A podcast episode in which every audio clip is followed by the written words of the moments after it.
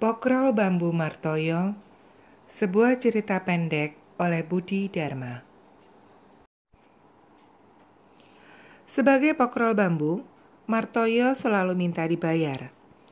Tentu saja dia tahu makna pro bono, yaitu membela tanpa dibayar, dan dia menolak keras bekerja tanpa mendapatkan apa-apa.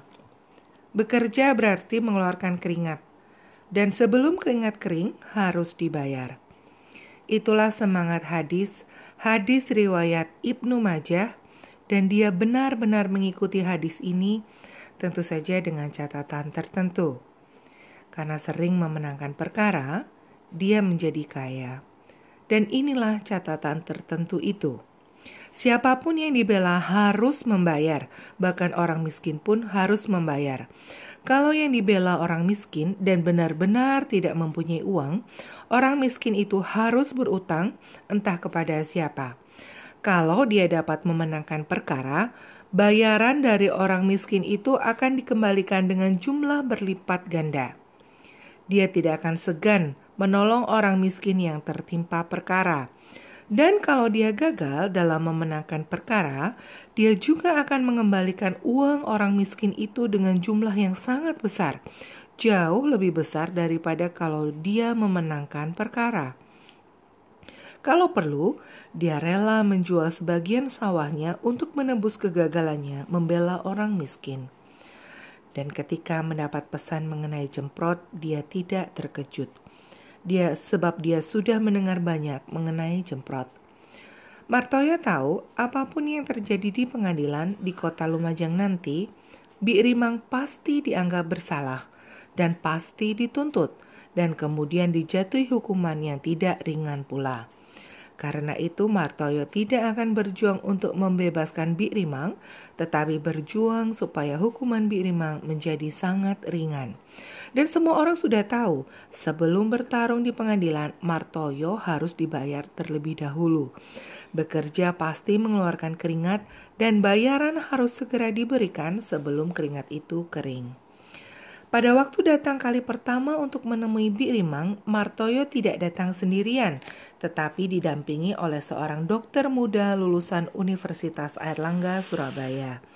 Dokter ini sangat tampan, sopan, dan dalam berbicara lebih senang menuju langsung ke pokok persoalan. Sesuai dengan dugaan Martoyo, Bi Rimang pasti menderita penyakit berbahaya, terpapar oleh kelakuan Jemprot. Setelah melakukan pemeriksaan dengan disaksikan polisi, dokter menyatakan Bi Rimang menderita penyakit gonorea dan harus segera disembuhkan. Dan dokter muda itu memang sudah menyediakan obat untuk membunuh gonorea. Dalam wawancara dengan Bi Rimang di hadapan polisi, Martoyo menguraikan, Bi Rimang membunuh Jemprot dalam keadaan tidak sadar.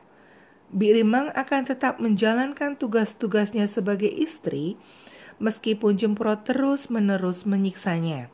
Bahkan kalau siksaan-siksaan itu sampai menyebabkan Bi Rimang cacat seumur hidup dan kalau perlu sampai mati, Bi Rimang rela. Bi Rimang sudah berkali-kali mengingatkan Jemprot untuk tidak menghina orang tua Bi Rimang.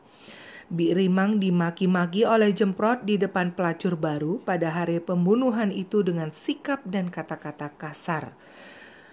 Ibu kamu pelacur jalanan, bapak kamu pengemis, nenek moyang kamu orang gila.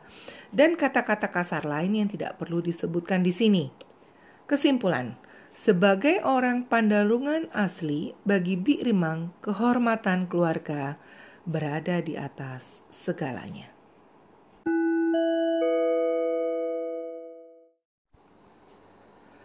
Cerpen ini dimuat di Jawa Pos tanggal tiga puluh Agustus dua ribu dua puluh. Cerpen ini ditulis oleh Profesor Budi Darma, Profesor Universitas Negeri Surabaya, Unesa. Beliau meraih Satya Lencana Kebudayaan pada tahun dua ribu tiga. Menulis Orang-orang Bloomington tahun sembilan belas delapan puluh. Olenka tahun sembilan belas delapan puluh tiga, dan masih banyak karya lain.